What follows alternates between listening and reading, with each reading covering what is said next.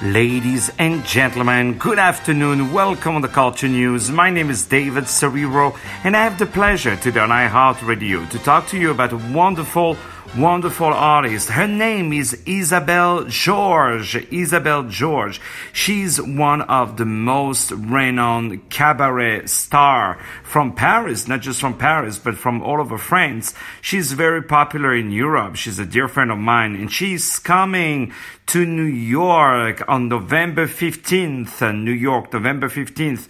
To perform her wonderful show called Oh La La at the Feinstein's 54th Below. We love that place, 54 Below. It's 54th Street and 8th Avenue. Wonderful cabaret. I say hello to all my friends over there. This is really a show that you want to see. Do not miss it. Do not miss it.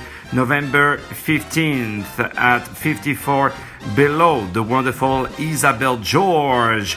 Right now, more music on iHeartRadio. Stay tuned.